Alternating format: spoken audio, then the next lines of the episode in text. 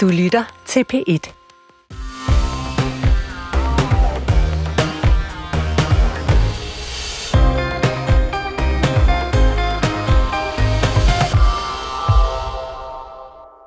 Så øh, bringer vi også øh, en øh, ny person øh, ind på holdet, som ikke på den måde har været på Christiansborg før, øh, nemlig Mia Wagner, der bliver ny øh, digitaliserings- og ligestillingsminister.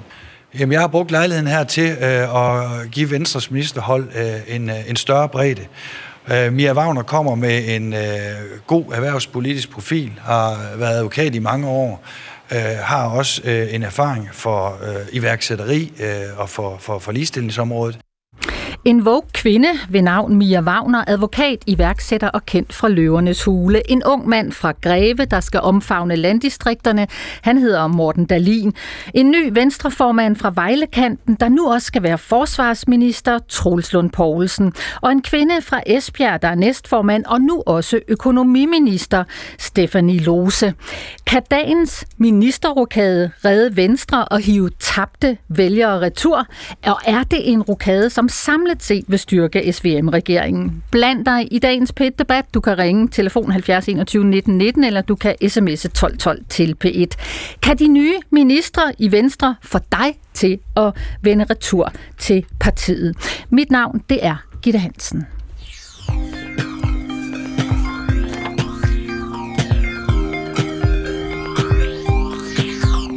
Og lad os så lige for en god ordens skyld for de nye ministre på plads. Altså Mia Wagner er jo ny digitaliseringsminister og minister for ligestilling. Wagner er erhvervskvinde kendt fra tv-programmet Løvernes Hule. Hun har været medlem af Venstre i noget, der ligner en uges tid. Så er der Morten Dalin, indtil i dag politisk ordfører. Han var lige gået på barsel, og nu er han altså ny minister for landdistrikter, kirke og nordisk samarbejde. Så er der Troels Lund Poulsen, formand for Venstre, visestatsminister og fra i dag altså ny forsvarsminister. Stefanie Lose, stadigvæk næstformand i Venstre og fra i dag også ny økonomiminister. Rokaden den betyder så også et farvel til Marie Bjerre, der var digitaliseringsminister og minister for ligestilling. Hendes rolle er fremadrettet uklar. Så er der Louise Jacques Elholm, tidligere minister for landdistrikter, kirke og nordiske samarbejder.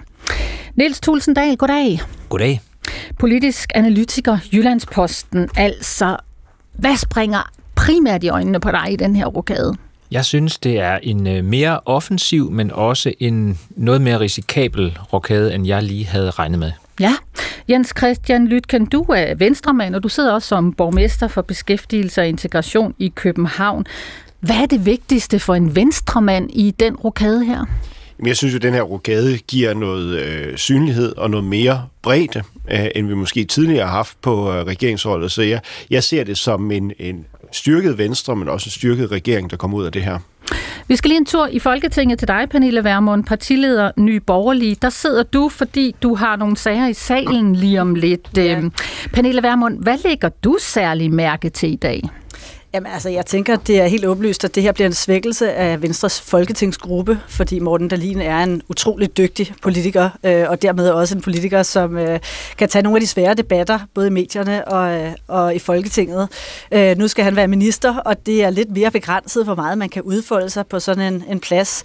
Øh, og så er det jo en joker at, at tage en Mia Wagner ind som minister. Øh, en Mia Wagner, som jo tidligere har kæmpet for kønskvoter og noget, som sådan er mindre liberalt, og som nu skal øh, føre en anden politik, så vidt jeg forstår. Mm. Øh, og det er jo, altså, det er jo et, hvad skal man sige, et, en akilleshæl for hende, og også øh, potentielt for Venstre. Men det der at flyve ind i politik fra det private erhvervsliv, det kender du jo selv lidt til, Pernille Vermund.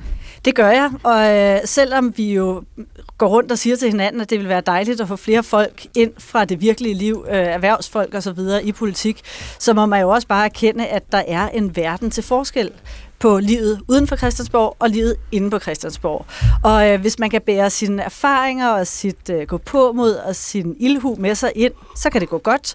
Hvis man ender med at brænde ned, som en Tommy Ahlers for eksempel oplevede det, og, og mærker, at man bliver øh, mm. en stikket fugl, der ikke kan få det ud af det, som man gerne vil have, jamen så bliver det jo ikke nogen god løsning. Mm.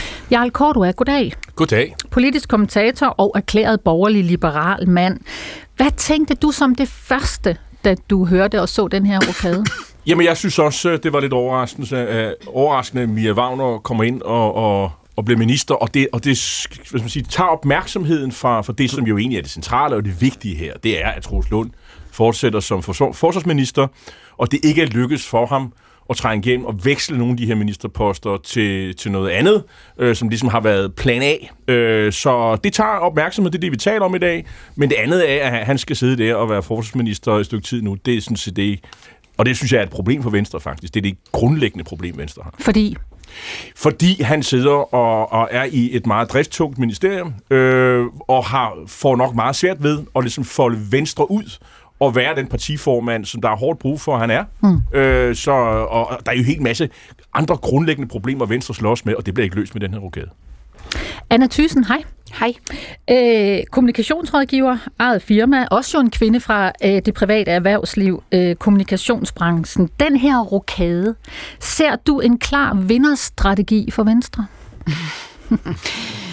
Det, ja, det håber jeg da næsten, de har tænkt, da de lavede den, ellers så skulle de da skamme sig. Men om den så kan, kan veksle til det, det ved jeg ikke. Den er satset, og den er, og, men det, det virker sådan strategisk klogt med, med Mia Wagner på, på både ligestilling og, øh, og digitalisering, fordi hun dybest set har forstand på begge dele. Og øh, så, så det, altså, det, det er jo et, et sats, om hun kan holde til det, men hvis ikke Venstre skal til at satse lidt, så ved jeg ikke, hvad de skal. Altså, det, de, øh, der, er ikke, der er problemer over hele linjen. Der er nærmest så. ikke mere at tabe, tænker du, så de kan lige så godt satse det hele? Ja. Ja, okay. Øh, Louise Tejlad, goddag. Goddag. Øh, Venstre kvinde, du sidder som gruppeformand på Rådhuset i København, øh, og så er du jo så derfor også medlem af borgerrepræsentationen der. Du har været medlem af Venstre i hvor mange år? Jamen, otte år er det jo blevet til. Ja, ja. Så som yngre venstrekvinde, hvis jeg må kalde dig det, øh, hvor stærkt er det her nye hold? Jeg synes, det ser rigtig stærkt ud. Altså, øh, da jeg så det, så tænkte jeg, spændende. Øh, stærkt hold, øh, god blanding af, af nyere kræfter og, og meget erfarne kræfter, og, undskyld, og fedt at få en, øh, en øh, udefra, som også øh, ved en masse om erhvervslivet, så jeg tænkte, spændende, ser godt ud. Fedt at få en ind udefra. Sig noget mere om det. Jamen altså, vi snakker jo meget om, at vi gerne vil have flere folk fra erhvervslivet til at gå ind i politik. Øhm, så jeg synes, det er forfriskende, at der også er en, der rent faktisk har lyst til øh, at gøre det, og jeg tror, hun kan bidrage med rigtig meget til, til Venstre og til, til regeringen. Sådan, lad os øh, dykke ned i de øh, enkelte ministerrokader. Øh, og hvis du sidder og lytter med, har en holdning, du gerne vil dele, ring 70 21 19 19 eller sms 12 12 til øh, P1. Er det her øh, en øh, rokade i regeringen og i Venstre, som vil give partiet et boost, eller kommer det til at give endnu flere problemer? Kan den her regeringsrokade få dig til øh, at vende dig mod øh, partiet Venstre?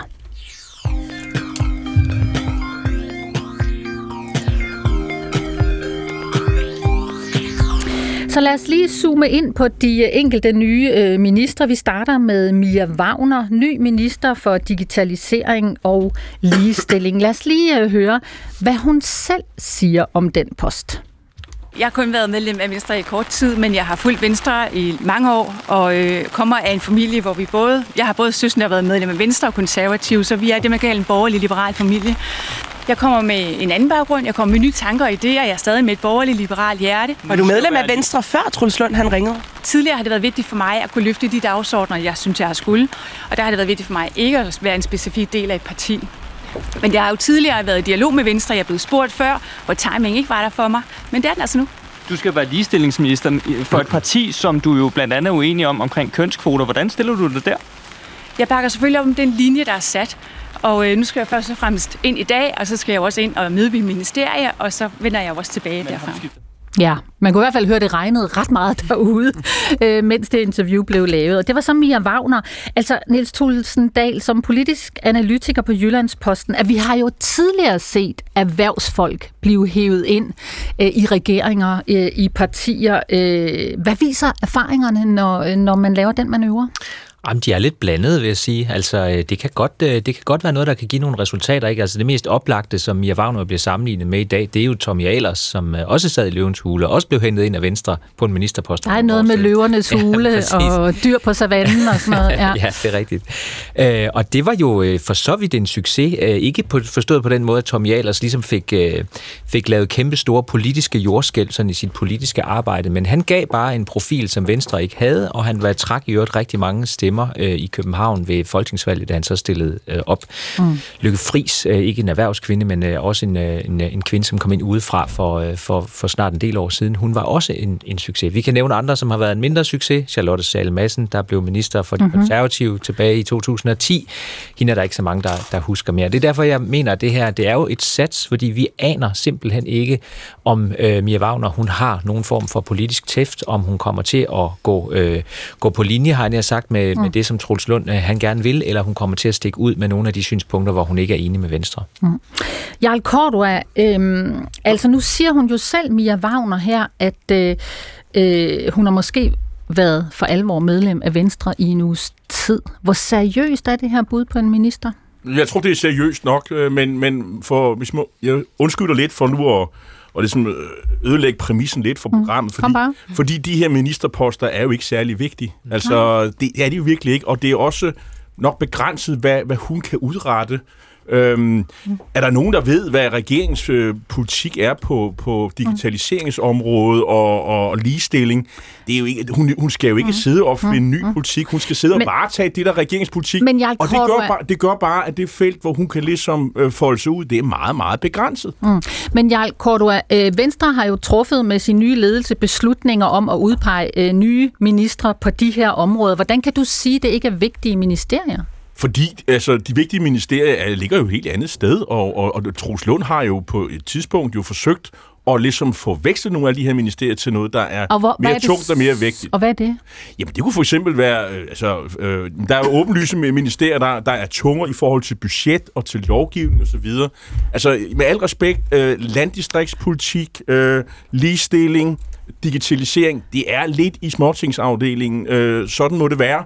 Og det er jo også en af forklaringerne på, hvorfor er nogle af de her ministerier har haft meget svært ved at trænge igennem, og der er tid til en udskiftning. Også nogle af de øh, tidligere erhvervsfolk, der har været inde, mm. de har haft svært ved at ligesom øh, nå ud til den almindelige øh, vælger derude, fordi det er ikke, det er ikke felter, der sådan optager befolkningen Så det, meget. du siger, øh, Jarl Cordua, det, det er et dårligt valg for Venstre at lave de her rokader med de her mennesker, Ej, det betyder ikke noget? Nej, det siger jeg ikke. Jeg siger bare, det er, øh, altså før vi sådan øh, flipper helt ud og, og begynder at rydde øh, fladen og alting og så videre, øh, så bare sige, at det nok er marginalt i forhold til, hvad det kommer til at betyde for Venstre, hvad det kommer til at betyde for regering og for dansk politik og alt muligt andet. Anna Thyssen, øh, Mia Wagner, kan hun flytte noget i et parti som Venstre?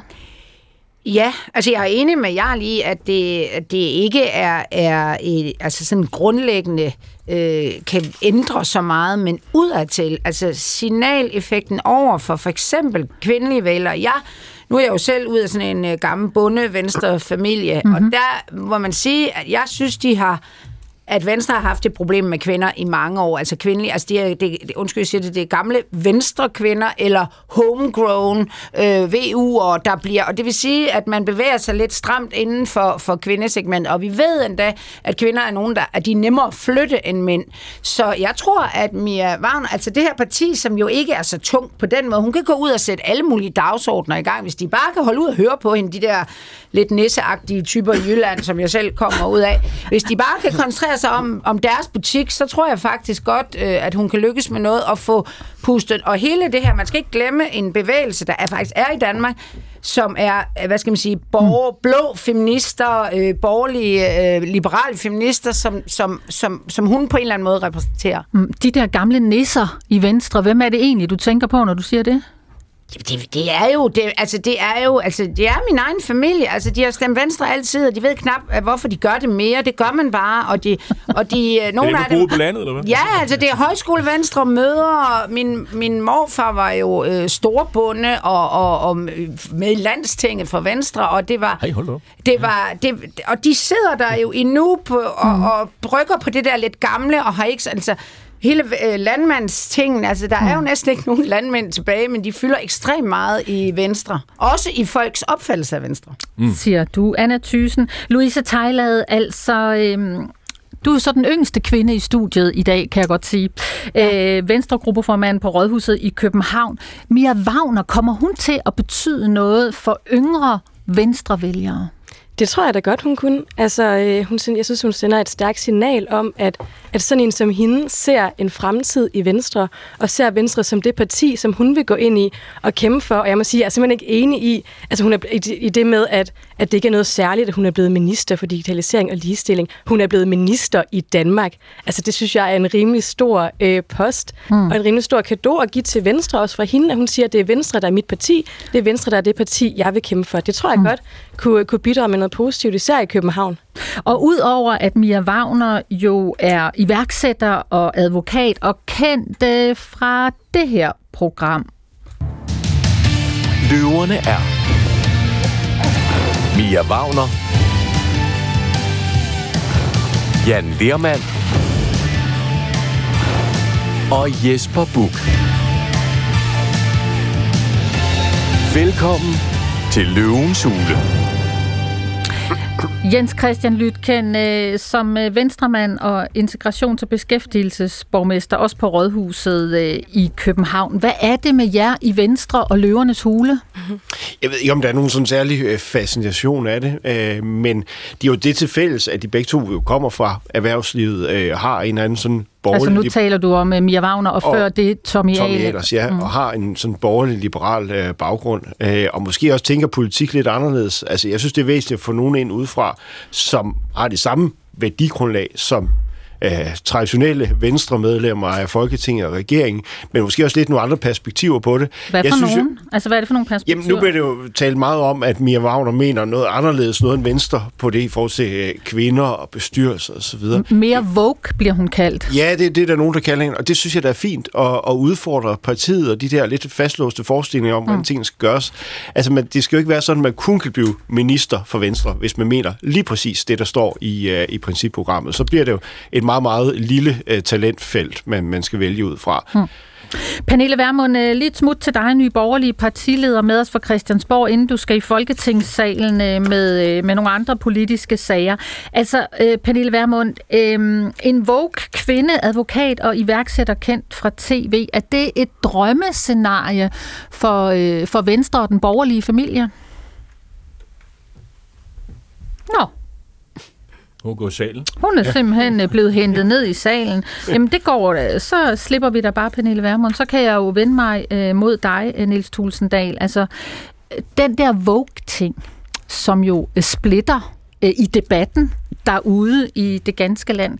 Kommer den også til at splitte i Venstre og den borgerlige familie, hvis Venstre nogensinde skal hjem til den borgerlige familie igen? Ja, det tror jeg godt, den kan. Og jeg, jeg, jeg tror, det bliver ret vigtigt for Venstre, at Mia Wagner, hun, øh, hun meget hurtigt får lagt sine holdninger på linje med resten af regeringen. Fordi ellers så er det jo det, der kommer til at, det, der kommer til at fylde. Og jeg skal være ærlig at sige, jeg ved ikke præcis, hvor hun står henne på alle de, på alle de dagsordner. Det kan godt være, at hun ikke er så langt væk fra Venstre. Men altså, det, nu er der jo allerede dukket en ting op, nemlig spørgsmålet om, øh, om kvindekvoter. Og det er jo noget, som rigtig mange mennesker har en holdning til. Det er i særdeleshed noget, mange borgerlige mennesker har en holdning til. Og øh, det, vil, øh, det, det er nok ikke det mest optimale for Venstre, at det ligesom er det første øh, slagsmål, de skal til at tage internt.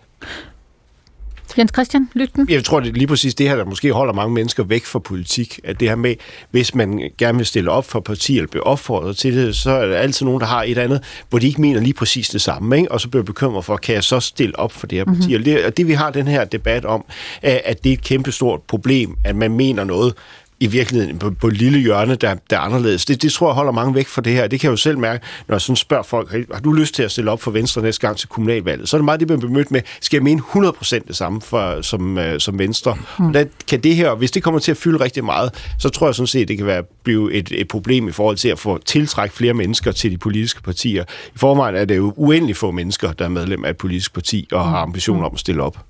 Jarl Cordua, øh, som politisk kommentator på den borgerlige øh, fløj, altså kan man også forudse, at øh, at øh, det faktisk kan blive en fordel for Venstre at vælge en ung kvinde, øh, der er fuldstændig flyvende nyfeminist, øh, vogue, øh, øh, på ligestilling. Ah. Nå, alligevel ikke. Snak, vil selv snakker du om uh, Mia Wagner nu? Hun er, hun er 45 sommer, og jeg ved ikke, om det er jo stadigvæk. Men hun bliver øh, stadigvæk betragtet som øh, en yngre kvinde, øh, Vogue øh, fra erhvervslivet. Altså, Ja, kan det altså, være med øh, til at fange de vælgere, som Venstre ikke har fat i? Ja, altså forstået på den måde, at uh, hendes profil er den der succesfulde erhvervskvinde. Dem er der ikke så frygtelig mange af i Folketinget. Og hun står, går ombord i den her bus, som øh, mange har haft travlt med at kalde for sådan en taberbus. Venstre mm. på vej ned i hullet, og alligevel står hun på der. Det, det kan jeg godt se for mig, der er nogen, der lige vil sige, hov, lad os lige se, hvordan kører hen den der bus. Og det, det kan jeg godt se for mig er, er, er rigtig klog. Øh, øh, og godt set af Troels Lund, og det skal han have stor kado for, hvis jeg lige må spørge, svare på spørgsmålet. Øhm, fordi øh, det, jeg, øh, jeg synes, man skal være opmærksom på, det er, hvem er det, hun afløser? Jamen, det er jo Marie Bjerre, der faktisk har nogle af de der Vogue-synspunkter. Der har i hvert fald luftet øh, omkring ligestilling og så videre. Øh, så jeg synes jo ikke, at den nye minister, hvad hun måtte have af holdninger, ligger så frygtelig langt derfra. Øh, øh, hvis vi prøver at tænke lidt længere frem, og måske også det, der er lidt strategisk vigtigt, fordi hvad er det for et Venstre Troels Lund vil lave? Og han har jo faktisk øh, sagt... Øh, at, øh, at, at Venstres øh, man sige, butik er lidt tom for politik.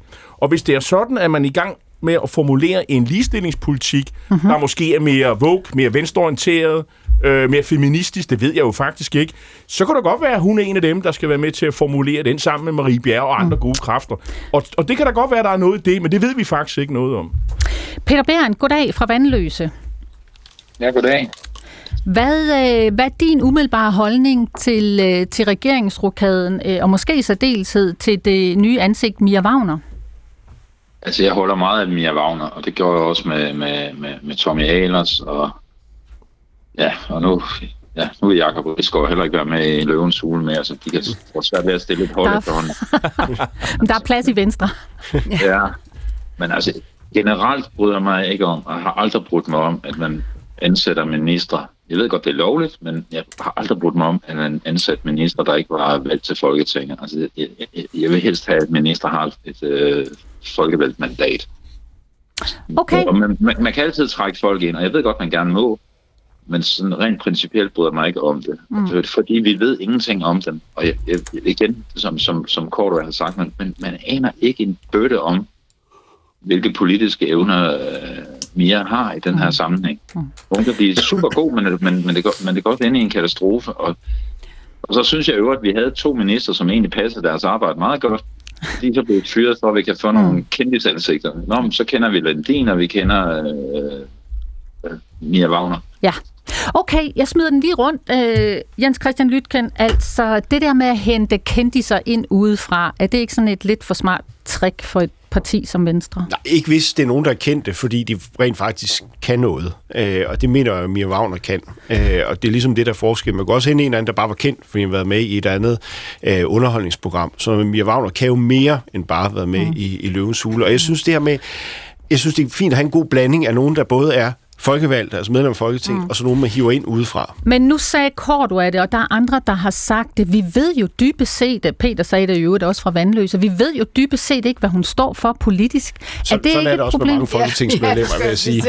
Altså nu kan jeg se, at Moderaterne Ja, får en, ja. en, der er valgt på 345 stemmer. Ikke? Altså, så det, det, det gør sig gældende med langt Apropos største øh, del af, af Folketingets medlemmer. Man ved, kender dem jo ikke nødvendigvis. Louise Thejlade? Altså nu siger du, at vi ved ikke, hvad hun mener, men jeg har meget tiltro til, at øh, Troels Lund og Stephanie Lose har haft nogle gode snakke med Mia, så de har sikret sig, at hun er nogenlunde på linje øh, med Venstres politik, og at hun er øh, en liberal øh, erhvervskvinde. Så altså, mm. jeg, jeg har tiltro til, at de har haft nogle gode snakke om, omkring, at Venstre var det parti, hun skulle være medlem af. Lad os vende os øh, mod øh, en anden person i regeringsrokaden øh, ved navn øh, Morten Dalin, tidligere politisk ordfører for Venstre, netop gået på barsel. Øh, og øh, Morten Dalin, han skal jo altså nu være ny minister for landdistrikter, kirke og nordisk samarbejde, og overtager altså efter Louise Schack Elholm. Hør lige, øh, hvad Morten Dalin selv har at sige om det. Jeg øh, glæder mig til at øh, arbejde, og jeg glæder mig til at arbejde for en god udvikling i vores byer, i vores landdistrikter. Jeg glæder mig til at arbejde med det øh, nordiske. Det ligger mig meget nært. Som I måske kan høre på mit efternavn, så har jeg svenske aner. Og jeg glæder mig også ekstremt meget til at kaste mig over det kirkelige område. Så jeg glæder mig til at komme i gang. Jeg synes, vi har en god regering, der hver dag tager små skridt i den rigtige retning for at gøre det her fantastiske samfund endnu bedre. Du griner, Jarl Kort, du er her. Jamen, han lyder jo som den øh, venstres politiske ordfører. Ja, Øh, og, øh, og lige om lidt, så bliver det lukket nok. ned. Så får han ikke den mikrofon. Og så har han tre områder, som der jo ikke rigtig er meget kant ved. Altså, der er jo ikke noget, hvor han kan komme ud i skarpe debatter og, og folde det der talent ud, han har. Han er lukket ind i, ja, der lige om lidt kommer der en landdistriktspolitik fra regeringen, hvor de skal brænde 200 millioner kroner af, som Louise Jacques Elholm har arbejdet med i 3-4 måneder, som hun ikke har fået lov til at folde ud. Mhm. Mm-hmm. Og, og så bliver hun ligesom smidt ud til højre, og så kommer han ind, og så skal han øh, lave det. Og Nordisk Råd, jamen, der er ikke nogen, der er jo ikke nogen skarp politik i det. Altså, og kirkepolitik, ja, der er regeringen, de kører ligesom efter tideværvsbevægelsens øh, credo. Man skal helst falde i søvn øh, som kirkeminister og lave så lidt som overhovedet muligt. Det er simpelthen et... Hvis han kan få politik ud af det, så vil jeg sige, så vil, så vil jeg sige, at så ser vi et kæmpe politisk talent. Fordi hvis man kan det, så kan man alt i, i dansk politik, vil jeg sige. Anna Thyssen, øh, er det et tab for Venstre at smide øh, Morten Dalin over i Ministeriet for Landdistrikter, Kirke og Nordisk Samarbejde? Altså umiddelbart vil jeg da også sige, at, øh, at han, han, han er jo en af dem, der er lykkedes rigtig flot med at altså fuldstændig skamsvine Mette Frederiksen i den gamle regering, og altså det kommer, bliver over mit liv. Og nu står han altså som en kæk fortaler for regeringen, og synes, det er fedt det hele, små skridt dog. Så han er jo dygtig. Så jeg, jeg undrer mig også lidt over det, hvis ikke de kan stoppe noget mere venstre halløj ind i det her landdistrikt. Øh, det er vel at give dem venstre på landet noget, måske, men det er rigtigt, der er jo ikke meget at gøre med det der ministerie. Det er sådan lidt et tosset ministerie, som Ministeriet for Landdistrikter, Ja. Alt godt Kirke. Ja, det er sådan... Nej, nej, jeg, jeg, jeg mener, landdistrikterne er sådan lidt, hvad, hvad går det ud på? Kirke er, skal jo være der, og det går jo også ud fra det nordiske samarbejde, men jeg har da ret. Det er da ikke sådan, man tænker, han kan fyre den af. Niels Tulsendal, som politisk analytiker på Jyllandsposten, som jo dækker blandt andet også en del af Venstre baglandet. Ligger hele Danmark, kan Hele. Danmark, ja. Næsten. Øh, hvor klogt et valg er det for Venstre at rykke Morten Dalin over i det her ministerie? Jamen, jeg vil gerne sige, at jeg synes, det her det er det mest spændende ved den her rokade. Altså, det er ligesom Mia Wagner, der tiltrækker sig al, øh, det- alle blitzlysene, han har sagt, men jeg synes, det her øh, træk med at flytte Morten Dahlin, det synes jeg er, er, er rigtig spændende. Og jeg havde heller ikke troet, han ville ryge over øh, på ministerholdet, simpelthen fordi han var for dygtig øh, mm-hmm. som politisk ordfører, og at man har brug for en meget stærk øh, kraft der. Og det er rigtigt, der er jo selvfølgelig den risiko, at han bliver glemt, og han sidder og, og drukner i, øh, nord, i møder i Nordisk Råd, og hvad ved jeg. Øh, men jeg tror også, hvis der er nogen, der kan løfte den landdistriktsdiskussion, så Mhm. er det Morten Dalin. Han er en meget, meget dygtig debattør, han er en meget aggressiv debattør, og jeg kunne godt forestille mig, at han har tænkt sig at tage konfrontationen lige på hårdt med Inger Støjberg, som jo har øh, øh, virkelig øh, taget rigtig meget fra Venstre på det her område. Lige om lidt kommer der en, øh, en CO2-afgift, hvor det her det kommer til at blive debatteret rigtig, rigtig hårdt. Der har Venstre også brug for at have en person siddende, som kan tage det slagsmål, for ellers så dør de. Hmm. Øh, Jens Christian Lytgen, som venstremand og øh, integrations- og beskæftigelsesborgmester i, øh, i København, altså er det et strategisk valg øh, at give Morten Dalin Ministeriet for Landdistrikter, øh, Kirke og Nordisk Samarbejde, fordi han skal over og slås med Danmarks Demokraterne og Inger Støjberg Det, om... det synes jeg da helt klart, fordi altså, Danmarksdemokraterne, de har én ting på hylderne, det er landdistrikter. Øh, og der er behov for, at der er nogen, der taler det idioti imod, øh, som, som de turnerer rundt med. Øh, og det synes jeg... Idioti? Jo, det, det synes jeg, når jeg har et parti, der udelukkende øh, fokuserer på, at øh, det er synd for landdistrikterne, og at dem i København bestemmer for meget, og Mhm. mm-hmm. at det er inde i de fine salonger i København, at det hele bliver bestemt. Øh, Det, det synes jeg er idioti at bruge den form for, øh, for retorik. Og der er det og der er behov for, at der er nogen, der taler det imod, og også gør det på en måde, så folk kan forstå det. Og der synes jeg, at Morten Dalin er den, den helt rette mand til den opgave. Louise Tejlad, øh, ung venstrekvinde fra Rådhuset i København. Hvad er det, du ser Morten Dalin kan i det ministerie, som er bedre øh, i forhold til at bruge hans kræfter der, øh, når han nu egentlig også sad som politisk ordfører og var ret markant for Venstre i Folketingsgruppen og i medierne? Jeg er egentlig meget øh, enig i det, der er blevet sagt. Altså, jeg tror virkelig, han kan være med til at, øh, at løfte nogle, nogle gode debatter på det her område, og vi skal også huske, at Morten Dahlin, han har jo også en fortid i kommunalpolitik, hvor han har siddet i, tror 10 år øh, i byrådet. Øh, mm. Han kommer fra Greve. Øh, så han ved jo også rigtig meget om det her område. Han har jo ikke kun siddet inde på Christiansborg. Så jeg tror også, han kan være med til at løfte nogle rigtig, øh, nogle rigtig vigtige øh, debatter her, og stå lidt, som Jens Christian også siger, at kæmpe mod øh, Inger Støjberg og sige, at Men- hun har altså ikke ret i alt, hun siger. Men var det ikke bedre, han var blevet for Venstre som politisk ordfører? Det ved jeg ikke. Altså, det skal jo heller ikke være sådan, at hvis man er en dygtig politisk ordfører, så må man ikke blive minister. Altså, det, det, det synes jeg ikke, man kan sætte det op på den måde, og vi har jo også mange andre dygtige folketingsmedlemmer, så altså, sådan ser jeg det ikke. Jarl Kortua? Jamen, øh, det jeg også ser for mig, det er, at øh, Troels Lund sådan, så tænker lidt øh, langt frem. Mm-hmm. Det det, han siger, at øh, øh Dalin kan, kunne godt være den, der efterfølger ham som formand om mange år. Og der er ikke nogen, der siger, at Venstre bliver den her regering. Og hvis de skal ud af, af regeringen om, om måske et halvt år, eller et år, eller hvor lang tid der nu går, jamen så er det vigtigt, at han kommer ind og får noget ministererfaring. Og, øh, og det er rigtigt nok, landdistriktsdiskussionen, øh, det er nok det, at han skal gøre gavn. Det er nok derfor, han, han er blevet minister. Det er jeg overbevist om. Fordi hvad skulle det ellers være? Øh, han er en god debattør, så, så det, det må være det, der er, er fornuften. Øh, men om et halvt år kunne jeg godt se, at han blev flyttet over i noget helt andet. Øh, fordi så har man gennemført den der øh, politik der, og det har han forsvaret, og så kan det godt være, at han skal have nogle øh, andre mere tunge opgaver. Men han skal have nogle, have, have nogle, han skal have nogle kilometer i benene som minister simpelthen. Hmm. Det, det er en af det, øh, der er planen, tror jeg. Der er nogle sms'er her øh, på skærmen fra lytterne. Der er en, der lyder sådan her. Jo, ligestilling og digitalisering er meget vigtige emner. Det vil Mia Wagner være garant for at sætte på dagsordenen. Genialt valg, skriver Nina Jensen. Så er der en, der skriver her, det er så naivt, hvis Venstre tror, at der kommer flere vælgere ved at tage en kendisperson ind. Det lugter af desperation og usaglighed. Hvad kan Mia Wagner egentlig flytte, som Marie Bjerre ikke kan? Hilsen øh, Pernille. Havde du en kommentar til det, Thysen? Jo, jeg tænker bare, at når, tit når vi får, når man hører de her sms'er, og jeg er jo ikke politisk kommentator, det er i hvert fald ikke noget, jeg tjener penge på, og Gud fri mig for det. Øh, så jeg kigger jo lidt på kommunikationen og spindokteriet og sådan, og jeg synes, at det er et, altså de her, for eksempel sms'er, mm-hmm. hvis man ikke stemmer venstre, så er det jo for eksempel, er jeg på venstrefløjen, så er det jo nemt at fyre det her af. Men jeg synes, det er et venstre, der sådan på en eller anden måde står samlet. Jeg synes, det var helt rørende at se de to afgående kvindelige ministre, der var kede af, at de var rørt mm. over, at de nu skulle forlade, men de sådan gjorde det for Venstre. Altså Venstre står sammen om det, måske Mia Wagner er den, der er mindst med i det, mm. og Morten Dahlin, der også lidt offrer sig og tager hjem fra barsel og går på landdistrikt øh, arbejde.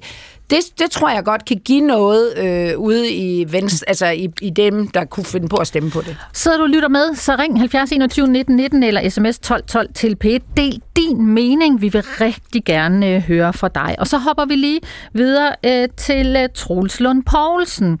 Øh, Nyvalgt formand for Venstre som bekendt, visestatsminister og fra i dag altså ny øh, forsvarsminister. Og øh, Jarl Cordua, hvor klogt er det, du har været inde på det, men hvor klogt er det, strategisk klogt er det, at placere formanden for Venstre i Forsvarsministeriet? Det er uklogt. Det var uklogt, da Jacob Ellemann Jensen valgte at blive forsvarsminister. Det gik overhovedet ikke. Men problemet er, at Troels Lund, øh, ja, planen var jo, at han skulle også væk fra det ministerium, men da Socialdemokraterne ikke var interesseret i åben for den store rokade, og det kan man også fornemme nu, at det, der bliver spundet, det er, at til sommer, så kommer der en større rokade, og så er det, at han har muligheden for det. Han er fanget i, i det øh, ministerium, øh, han kan ikke vækste det til noget, der giver mening, og det er ham, kun ham selv, der kan ligesom styre det ministerium. Altså, Lose er jo trods alt stadigvæk en nybegynder og skal starte helt forfra. Det er simpelthen vigtigt for samfundet. Jeg tror, at hele politiske miljø er lykkelig for, at Troels Lund tager den der forholdet. Men han er jo også formand for Venstre. Mm. Er det godt for Venstre? Der er svaret bare entydigt, nej, det er ikke godt for Venstre. Jens Christian Lytgen, er det simpelthen øh, en fejl, en kæmpe fejl. At, Øh, Men det skal jo ikke være strategi, det hele. Altså, det er jo ikke derfor, Hvad man skal er, i- det så være? Det er jo ikke derfor, man er i politik. Altså, hvis, man, man siger jo ikke for meget ved at sige, at forsvaret er en kæmpe rodebutik, som endda får tilført et kæmpe milliardbeløb øh, de næste mange, mange år frem i tiden. Og hvis der egentlig er tillid til, kan rydde op i forsvaret og sørge for, at pengene bliver brugt nogenlunde fornuftigt, uden alt for mange skandaler, så er det Troels Lund. Og det synes jeg også nogle gange, man skal sætte over alle de her strategiske overvejelser. Skulle man tage et andet ministerium, et, der var mere synligt, eller et, hvor du har mere tid til at være venstreformand. Der er også brug for nogen, der kan finde ud af håndværket, og kan finde ud af at, at rydde op, eksempelvis i forsvaret. Og der kan jeg ikke pege på nogen andre, der er bedre til det end Troels Lund Poulsen. Så Troels Lund Poulsen skal hellere bruge sine kræfter på at rydde op i øh, rodebutikken Forsvarsministeriet, end på at øh, skaffe vælgere... op i rodebutikken. ja, taberbussen øh, Venstre. Nej, men man er jo også i politik af, af, en årsag jo. Altså, og det, der tror jeg, at lige præcis det, han kan, øh, det passer rigtig godt ind i, øh, i Forsvarsministeriet. Og nu har vi de ministerposter. Altså han er har. god til at rydde op, eller hvordan skal vi forstå Ja, det? og få styr på tingene, og, og gennemskue den der økonomi, som er i forsvaret, som har sejlet overvis. Altså, Mm. jeg tror ikke, der er nogen andre, der, der kan løse med den opgave, og det synes jeg også er vigtigst. Altså, det, det er derfor minister, det er for at gøre en forskel for Danmark. Niels Nils Tulsendal, øh, som politisk analytiker for Jyllandsposten, kan du se det smarte i øh, at, at flytte Troels Lund Poulsen over i Forsvarsministeriet, ved siden af, at han skal passe sit formandskab i Venstre? Altså, jeg er nok ikke helt så skeptisk over for det, som, øh, som nogle af jer andre er. Altså, øh, jeg, jeg- jeg, jeg tror jo også meget på, hvorfor, hvorfor var forsvarsministerposten dårlig for Jakob Ellemann? Det var, fordi Jakob Ellemann ikke evnede at løfte den. Det var, fordi han ikke evnede at rydde op. Det evnede han sådan set heller ikke over i økonomiministeriet. Det fik han heller ikke sat på dagsordenen. Det var fordi, at, at Jakob Ellemann Jensen bare ikke var den samme politiker, som Troels Lund Poulsen er. Mm. Øh, og øh, og der, der tror jeg sådan set godt, man kan se for sig, at Troels Lund kan få noget mere ud af det forsvar. Øh, fordi ja, han skal jo også, han, det er rigtigt, at han kommer til at bruge meget tid på at sidde og lave øh, udmønte delforlig i, i forsvarsforliget osv.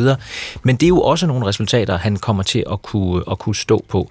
Og man skal ikke undervurdere Troels Lund Poulsens øh, arbejdskraft. Den, øh, han arbejder flere timer i døgnet, end der er. Øh, så, øh, så jeg tror sådan set øh, nok, han også skal få tid til at, at passe Venstrebutikken. Mm.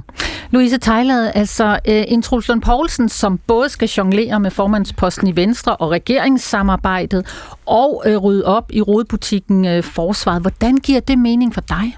Altså det giver især mening for mig, fordi at forsvarspolitik jo også er kerne venstrepolitik. Det er sindssygt vigtigt for Venstre, at vi har et stærkt forsvar, at vi prioriterer forsvaret, at vi øh, bidrager i, i de, øh, for eksempel i krigen i Ukraine har vi bidraget rigtig meget i forhold til at hjælpe Ukraine, og det er jo virkelig kerne venstrepolitik, og derfor synes jeg også, det giver rigtig god mening, at Venstre sidder på den ministerpost.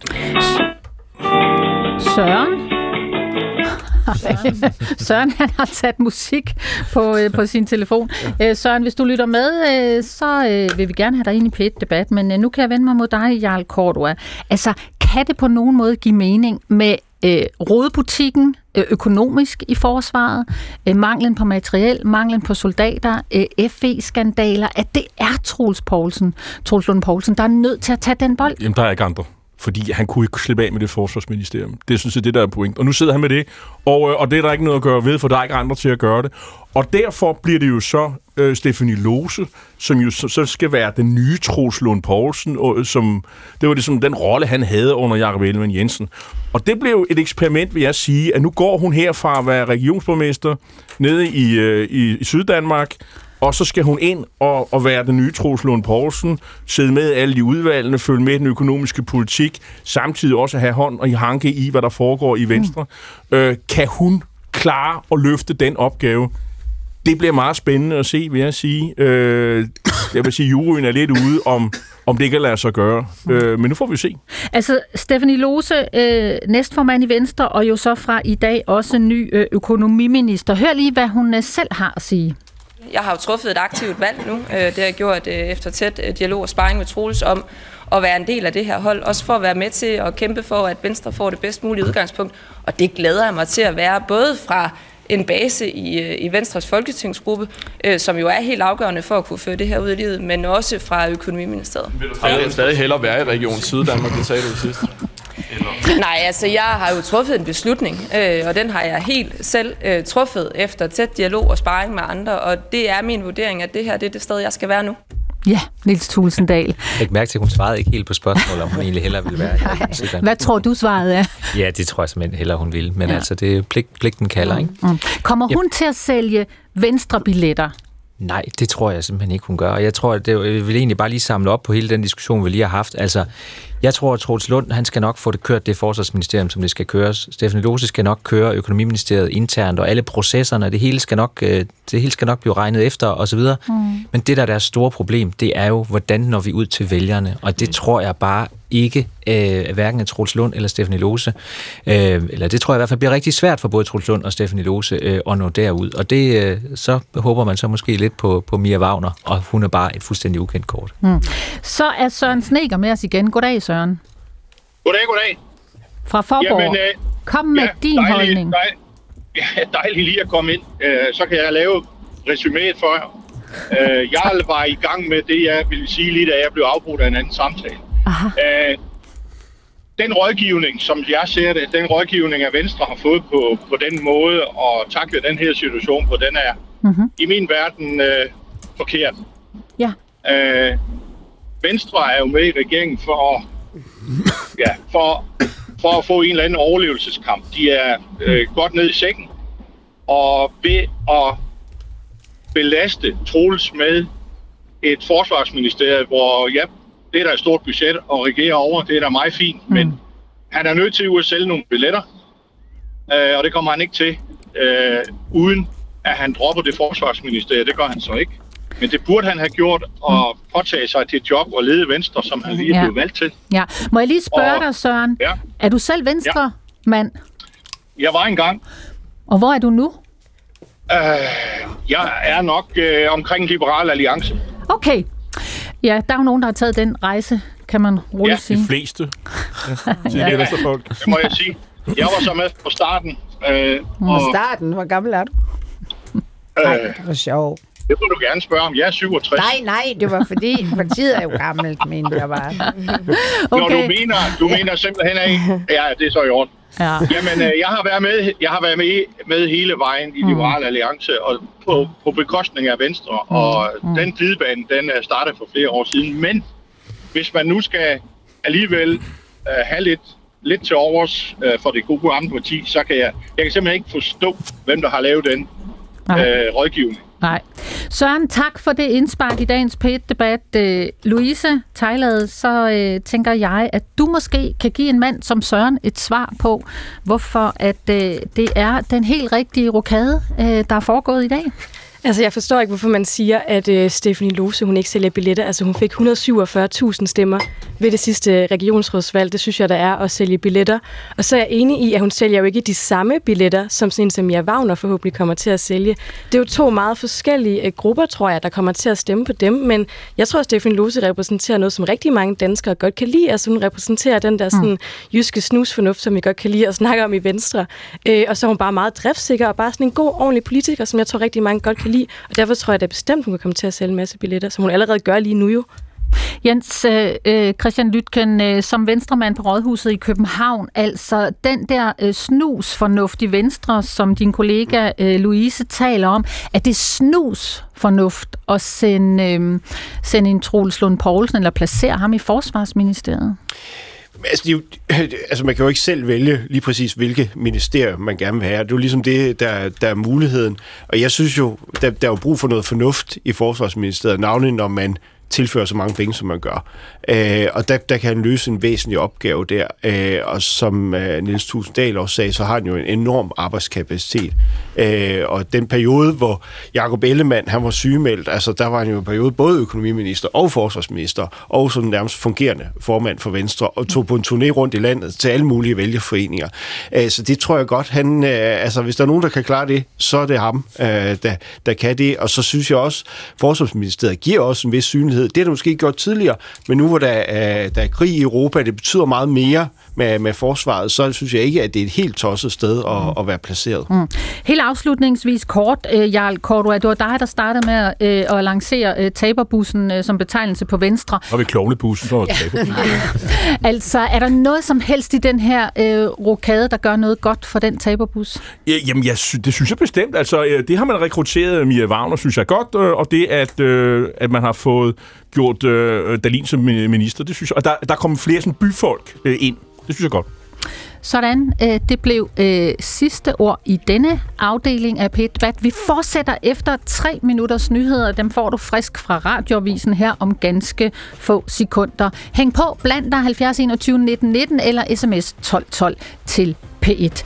Vi høres ved efter nyhederne.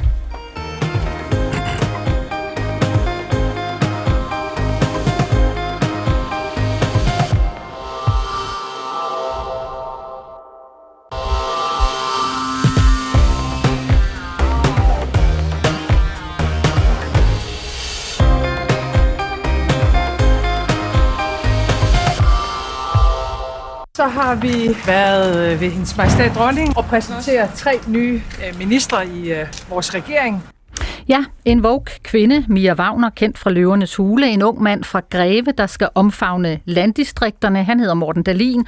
En ny venstremand fra Vejlekanten, der nu også skal være forsvarsminister, Truls Lund Poulsen. Og en kvinde fra Esbjerg, der er ny næstformand og også ny økonomiminister, Stefanie Lose. Kan dagens ministerrokade redde Venstre og hive tabte vælgere retur? Og er det en rokade, som samlet vil styrke SVM-regeringen? Du kan blande dig i dagens pit debat Du kan ringe 70 21 19 19, eller du kan sms'e 1212 til P1. Og mit navn, det er Gitte Hansen.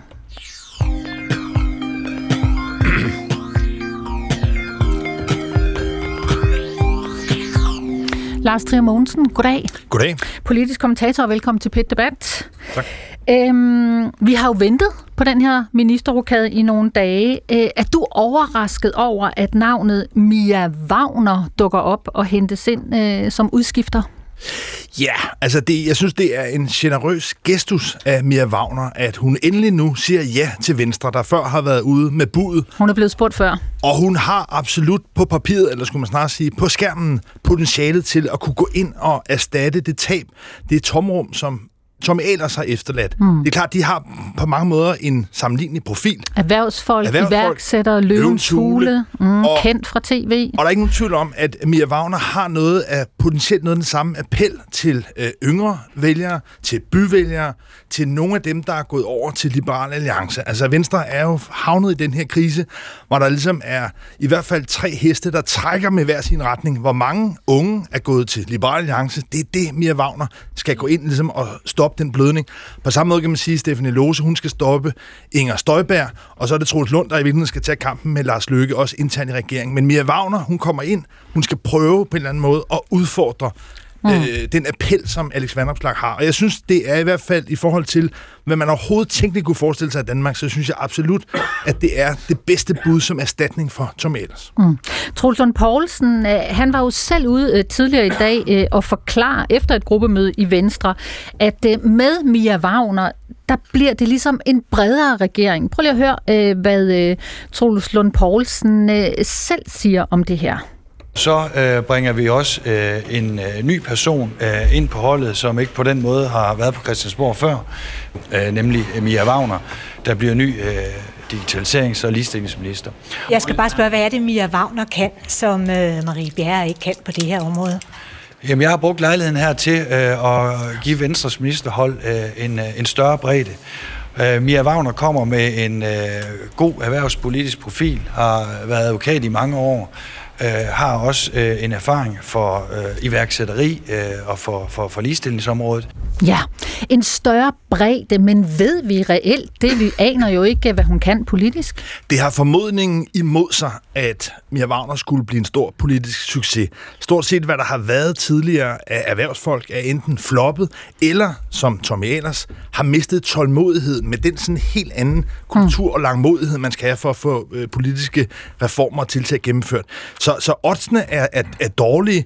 Omvendt må man sige, at Venstre er i en så kritisk, desperat situation, så det næsten kun kan gå bedre. Så jeg forstår udmærket tankerne bag at gøre forsøget, men jeg tror, det bliver svært for Mia Wagner sådan som en enmandsherre, nu skal man passe på med det her ordspil på Wagner, men altså øh, og, og, og trække det op, fordi, øh, fordi det, åh, men det, det, det er en, en umulig opgave. Man kan sige, Marie Bjerre, der sad på den samme post, mm-hmm. hun har egentlig gjort, hvad hun kunne. Det er ikke noget tungt område, der er ikke noget lovgivning, der er ikke nogen bevillinger. Hun har faktisk sat debatter i gang, og, og jeg er svært ved at se, at Mia Wagner ligesom skulle kunne sætte store bevægelser i gang på Christiansborg. Mm. Altså Venstre er jo i kæmpe problemer. Vælgerne flygter i alle retninger. Du er selv inde på det. Øh, ligger roder omkring de der 7, 8, 9 procent af vælgerne. Betyder det noget for vælgerne, venstrevælgerne, både dem, der er flygtet og dem, der stadigvæk er i partiet, med den her forholdsvis lille regeringsrokade? Ikke i det lange træk. Det kræver, at der også kommer altså, politiske, substantielle tiltag ovenpå. Men der er ikke nogen tvivl om, at Venstre også med valget af Troels Poulsen og Stefan Lose har en åben flanke i, i byerne, hvor de i de senere år systematisk er gået tilbage, har haft virkelig svært ved at trænge igennem, og der er de nødt til at finde en løsning. Det er ikke Troels Poulsen, det er ikke Stefan Lose, der kommer mm. til at trække så meget som en øh, storbevælger. Det vil Mia Wagner måske kunne gøre samtidig med sin baggrund i Viborg. Har hun måske også noget bundtræk, der gør, at hun på en eller anden måde kan blive accepteret af Venstre. Jeg, jeg kan godt se ideen i det, men det er en øh, næsten umulig mission. Niels Tulsendal? Ja, jeg vil bare sige, at altså, historisk så er det jo meget, meget sjældent at se, at regeringsrokader faktisk rykker det helt store i, øh, i meningsmålingerne. Jeg kan ikke øh, huske en eneste, som rigtig har flyttet noget siden øh, den berømte rokade i 2004, hvor Anders Fogh gjorde Connie Hedegaard til miljøminister. Og det, der var særligt ved den rokade, det var, at der flyttede han også samtidig politikken. Så hvis man skal vende den udvikling, som Venstre og regeringen er i, så bliver de også nødt til at se på, øh, på, på det politiske. Det, som sådan en rokade kan, og det, som jeg tror, den gør for Venstre, det er, at Venstre har jo brug for at, at tro på sig selv igen, har, tro, har brug for at tro på en ny start. Og det går faktisk øh, okay.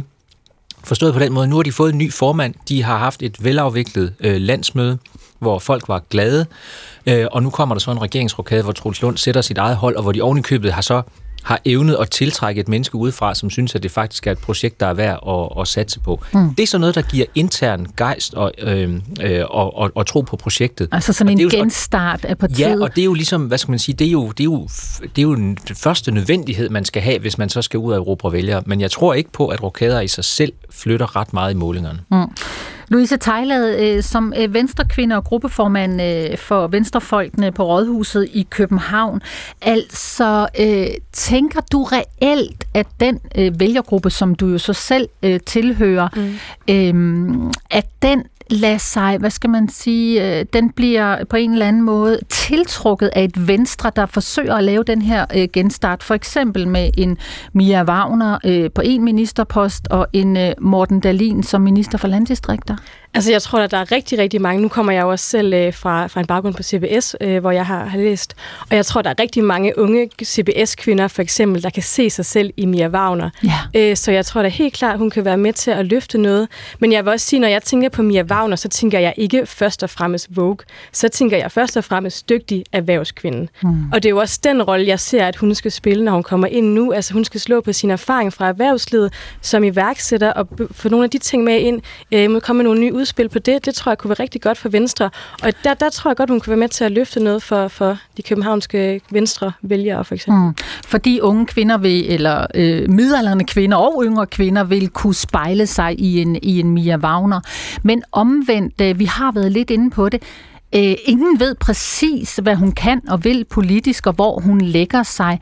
Så altså, øh, Kommer der ikke til at mangle noget politik? Altså, der sidder en minister, vi ved noget om hende i forhold til iværksætteri, i forhold til øh, løvernes hule, men vi ved intet om hende politisk. Kommer det ikke til at blive et reelt problem?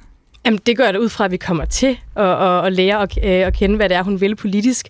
Nu er hun jo lige blevet minister, og jeg har selvfølgelig stor tiltro til... Hun siger selv, at hun, hun har været medlem af Venstre i en uges tid. Ja, men jeg har stor tiltro til, at hun har trådt ind i Venstre, fordi hun kan se sig selv i Venstres politik. Og så regner det selvfølgelig også med, at når hun er kommet i gang på ministerposten, så kommer der også noget reel politik.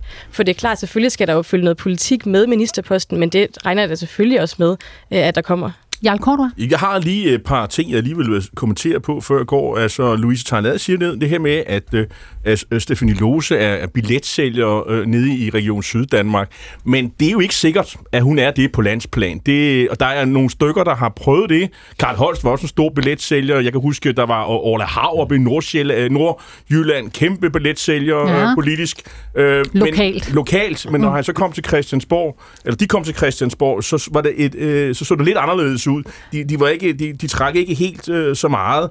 Øh, en anden ting, som jeg kunne tænke, have lyst til at kommentere, det var det her med, at der var en lytter, der sagde, at man, Mia Wagner, øh, hvorfor trækker man alle de her kendiser ind? Altså Mia Wagner det kan vi jo alle sammen blive enige om. Hun har jo lavet resultater i erhvervslivet, og det tæller da også. Altså, øh, hun, det er jo ikke, fordi hun har været kendt fra Vild med Dans. Øh, og så var der også en lytter, der sagde sådan noget med, jamen altså, et, øh, øh, hvad hedder det, ligestilling og digitaliseringsministeriet, det er meget, meget, meget vigtige områder. Der vil jeg bare sige, nå, Øh, hvordan kan det så være, at det sådan stort set er fraværende i den politiske debat øh, til daglig? Det er jo ikke noget, der kommer på forsiderne øh, aldrig. Så, så det mener jeg simpelthen er, er noget vrøvl. Øh, det er ikke øh, i sammenligning med andre øh, politiske områder særlig vigtige områder. Er du enig, Louise Tejlade? Det er ikke vigtigt med ligestilling og digitalisering? Men selvfølgelig er det jo vigtige områder. Altså, alle ministerposter er jo vigtige områder, men selvfølgelig er der da nogle ministerposter, der er vigtigere end andre. Det kommer jeg da ikke til at stå og sige her, at det ikke er sådan, det er. Men, men det er da vigtige områder, og det er jo også noget, som rigtig mange danskere går op i i deres dagligdag. Altså sådan noget som nem idé, som rigtig mange ældre mennesker ikke kan finde ud af. Altså det kan da godt være, at det ikke er øh, lige så øh, sexet som noget andet, men derfor er det da stadig helt vildt vigtigt, og noget, som rigtig mange danskere går op i. Mm. Hvor vigtigt er det for dig som ung venstrekvinde? Øh, altså, øh, selvfølgelig er det vigtigt for mig. Altså, jeg tror, nu, nu er jeg måske ikke en af dem, der, der ikke kan finde ud af NemID, for eksempel. Mm, men digitalisering og ligestilling, hvor vigtigt er det for dig? Ligestilling er da et vigtigt område for mig, og ligestilling er jo også i den her tid et værdipolitisk område, hvor at der er store forskelle på venstrefløjen og på højrefløjen. Altså for eksempel i forhold til kvoter, for eksempel øh, i forhold til bars. Altså der er jo noget, der det bliver debatteret rigtig meget. Øh, så det er jo et vigtigt område for rigtig mange øh, i, i min øh, aldersgruppe.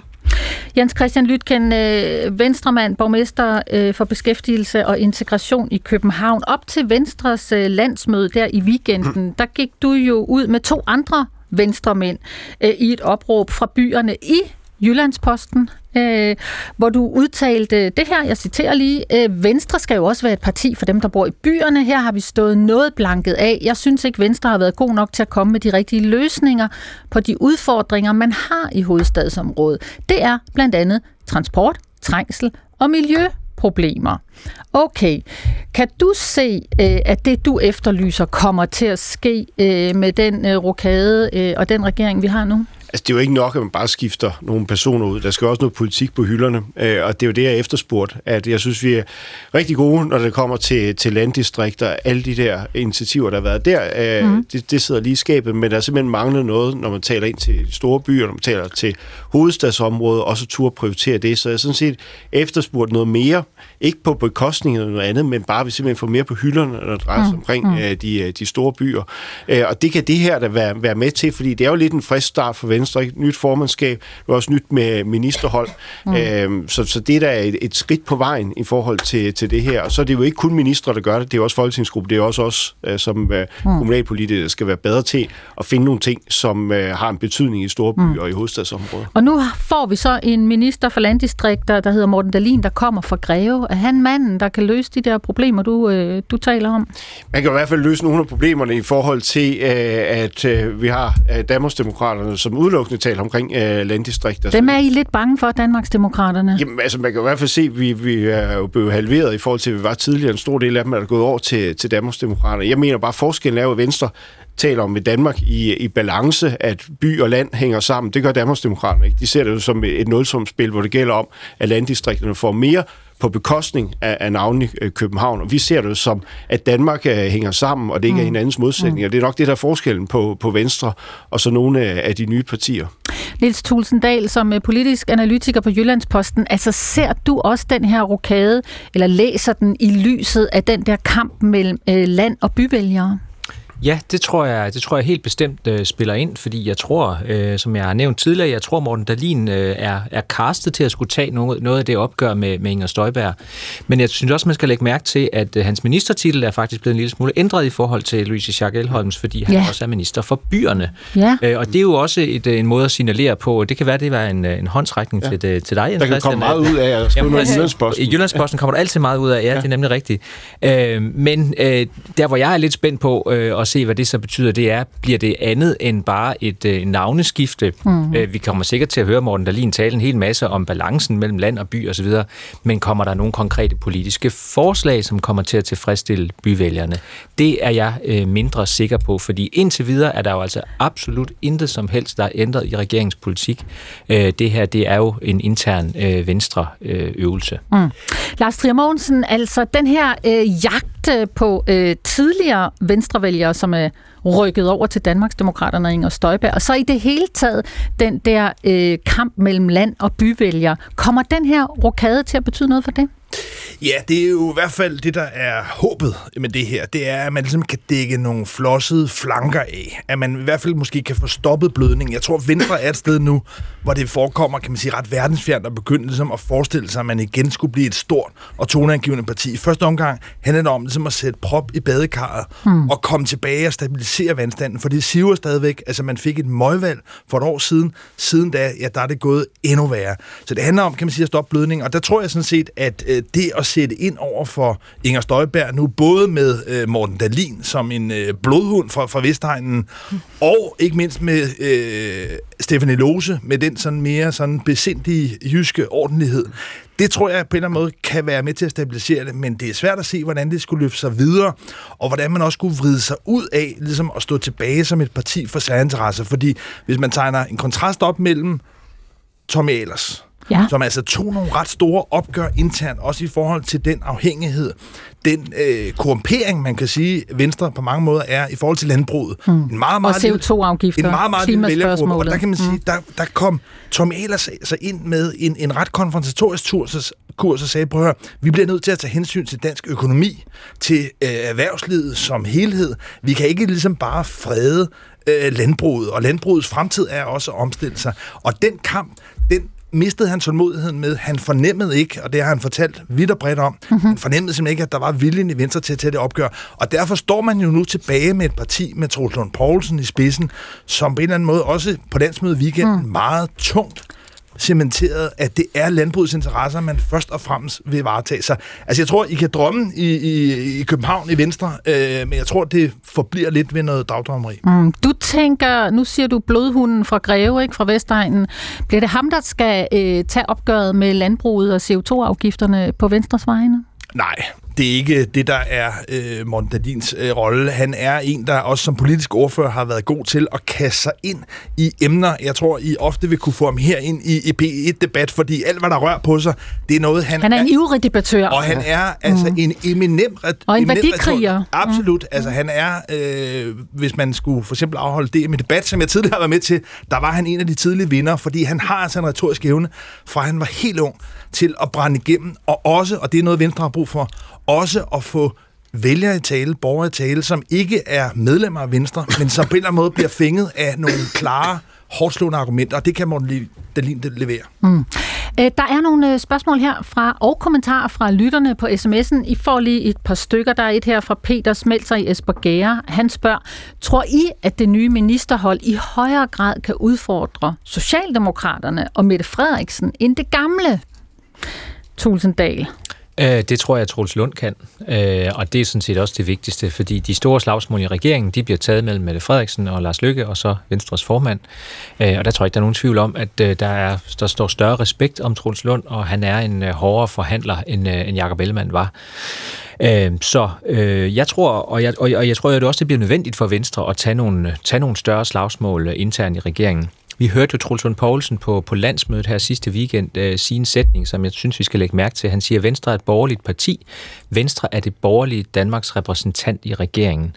Og det er jo noget lidt andet end det, vi har hørt Jakob Ellemann sige, fordi det er jo ligesom at sige, at vi står fast på den borgerlige grund, men vi er over i, i, inde, i, inde i magtens hus og tager slagsmålet med Mette Frederiksen. Og Jeg tror, hvis han, skal, hvis han skal, hvis han skal folde det ud, så er han også nødt til at tage nogle flere opgør internt i regeringen, end vi har været vant til at se det første år. Hmm. Kommer vi til at se det, Jens Christian Lytken, altså øh, en Troels Lund Poulsen og, øh, og hans nye hold, der kommer til at tage nogle flere kampe om magten med Mette Frederiksen og Socialdemokraterne? Jamen, det håber jeg da. Det tror jeg også, jeg har stået efterlyst her flere gange i træk Det i det du. her studie, at vi både skal være i opposition og regering på én gang. Øh, Det er der, hvor vi får noget ud af det. Øh, Og det var også Anders Foghs gamle øh, strategi øh, under Slytter-regeringen. Det var jo at være begge dele. Mm. Øh, Og det mener Venstre er i stand til, øh, fordi vi har tager ansvar, øh, men vi har også et ideologisk grundlag og nogle værdier, vi står på. Øh, Og hvis de skal give mening, så skal man også turde tage slagsmålene. Mm. Lad os lige her afslutningsvis høre en af øh, de afgående ministre, nemlig Marie Bjerre, som jo var minister for ligestilling og digitalisering. Øh, hun ved ikke, øh, hvad hendes rolle skal være i Venstre nu, øh, og hun øh, sagde tidligere i dag det her. Jeg ville da gerne have været fortsat som minister, men, øh, men altså, det er Venstres formand, der, der sætter holdet, øh, og der er en masse balancer og hensyn, der skal tages. Og, og, og min holdning er, at Venstres formand altid sætter det rigtige hold, øh, og, øh, og den her justering har været nødvendig, og, og det, det sparker jeg kun op om. Det synes jeg, det er så fint. Ja, altså øh, nu mangler Venstre jo en ny politisk ordfører. Øh, Tulsendal, kunne det være hende her? Øh, nej, det tror jeg bliver Torsten Schack Petersen. Ja. Det tror jeg faktisk Ved du allerede. det? Det, tror jeg faktisk allerede. Er det lige ude nu? At, Ja. at, at, at, det blev sagt tidligere i dag. Yes, okay. Men øh, jeg er ikke i tvivl om, at Marie Bjerre skal nok få en, øh, en eller anden øh, fremtrædende post i, øh, i gruppen, fordi øh, hun har faktisk øh, øh, været en, en ganske udmærket kommunikator på, øh, på, på, på sin ministerpost. Så, så på den måde er, er hun også en, der er, er lidt for dygtig til, at man, øh, at man ikke bruger hende til noget mm. vigtigt. Mm. Altså, jeg har jo set flere steder, at der øh, er overskrifter, som øh, smider Venstre guld på gaden med Marie Bjerre. Lars Trier Mogensen, øh, er det det, Venstre gør? Ja, det er i hvert fald, altså man kan sige, der er jo masser af politikere, som på vej op ligesom har lavet bump op og ned, så det er jo ikke fordi, at Marie Bjerres politiske fremtid hermed, kan man sige, er grundstødt. Men der er ikke nogen tvivl om, hvis man kigger på det første år, den her regering har været, så har hun på alle tænkelige måder været en mere markant og kvik minister end eksempelvis Thomas Danielsen eller Jakob Jensen fra Venstre.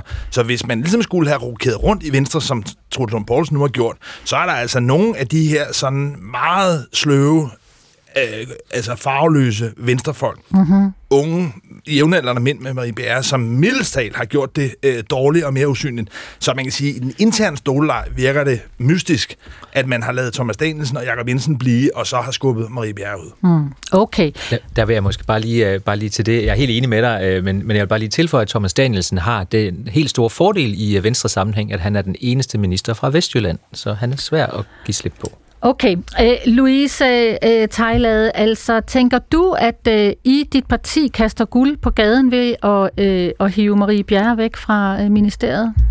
Altså, sådan er politik jo. Politik er jo, at nogle gange så får man jo en forfremmelse, og nogle gange så er nogle andre, der skal til.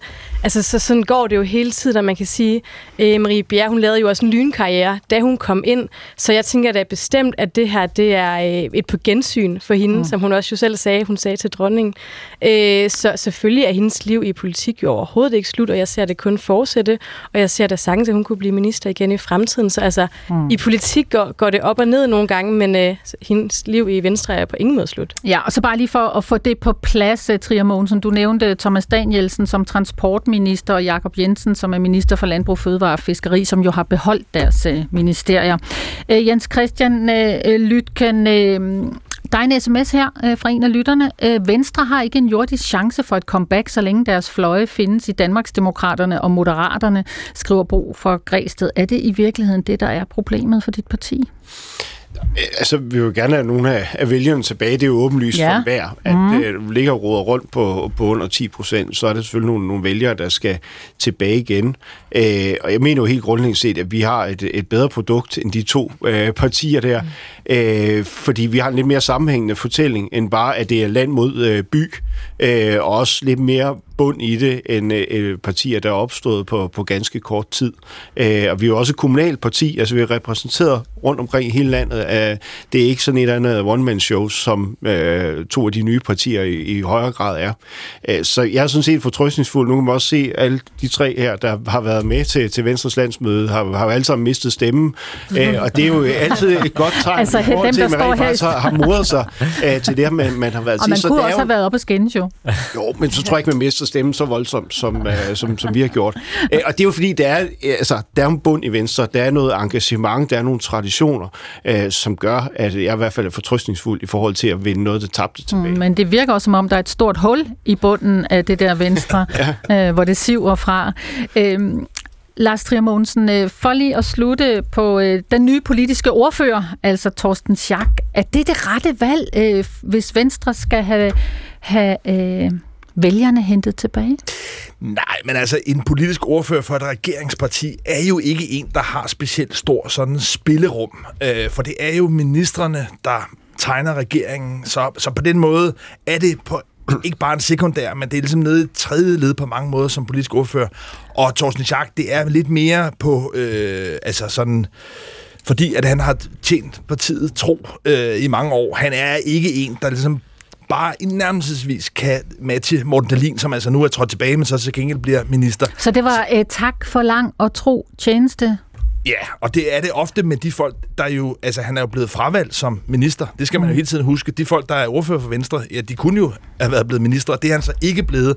Så Troels Lund har altså vurderet, at han ikke har gennemslagskraften til at kunne være minister, og så får han så den her, øh, kan man sige, øh, trøstepræmie, som det er at være politisk ordfører. Trøstepræmie. Øh, Thorsten Schack som trøstepræmie. Hvad siger du til den, Louise Tejlade? Altså, jeg synes, jeg synes det er sådan lidt øh, at, at snakke lidt nedladende om politikere, faktisk. Altså, øh, det er jo svært at blive valgt til Folketinget. Det er svært at blive genvalgt øh, valg efter valg efter valg, som Torsten er blevet. Han er en virkelig hårdarbejdende politiker, øh, super vældigt. Han ved en masse om Venstres politik, øh, så jeg tror, han kommer til at gøre det super godt. Øh, og det, det er da ikke nemt at blive politisk ordfører for et regeringsparti. Det er da en stor post. Så altså, nu så synes jeg, at man snakker politikere sådan lidt for meget ned. Ja, Trier Mogensen. Jamen, det synes jeg er en god pointe. Altså, øh, den vil jeg sådan set gerne give dig. At, øh, at det er jo en, en risiko, også nu sådan en dag som i dag, med sådan nogle øh, rokader, hvor øh, Niels Hulsendal og jeg andre kommer måske nogle mere kyniske perspektiver, men jeg synes, det der er en opbyggelig pointe, som jeg gerne vil give dig. Altså, det, det er der også, skal der også være plads til, at man bygger op, fordi vi har nok brug for, at der kommer lidt mere, øh, altså også nyt blod ind på Christiansborg. Så, så den pointe vil jeg gerne øh, give dig. Sådan, så fik du den. Øh, øh, Lytken, øh, Torsten Schack som politisk ordfører, øh, som afløser for Morten Dalin. Er det en god afløser? Men jeg synes jo, folk skal, skal kunne noget forskelligt. Ikke? Altså, nu har vi så en, en landdistrikts- og, og kirkeminister, som åbenbart er en blodhund for greve. Æ, det har man jo ikke normalt haft på, på, på kirkeministerposten. Æ, til gengæld så har vi jo en, en politisk ordfører, der rent faktisk ved, hvad han taler om. Altså, jeg tror, at Thorsten er et af de klogeste mennesker, øh, jeg kender, som rent faktisk forstår, hvad han taler om, også når de er komplicerede øh, politiske forlig. Han kan finde ud af at regne, han forstår alle de her ting i forhold til, øh, til det finanspolitiske område. Jeg synes nogle gange, der er også behov for, at folk de har noget tyngde og noget bund fagligt, øh, når, de, når de udtaler sig, og det gør han i, i den grad. Tak til alle jer, der kom øh, her øh, og gæstede på et debat øh, og delte øh, jeres observationer og holdninger. Og tak til alle dem, der stod bag på et debat i dag. Camilla Michelle Mikkelsen, Cecilie Lange, Mathias Pedersen, Anna Sonja Brun og Siv Søby Rasmussen. Du kan høre den her og alle vores tidligere p debatudsendelser i DR Lyd. Øh, vi er tilbage i morgen igen. Samme tid, samme sted, samme kanal. Jeg hedder Gitte Hansen.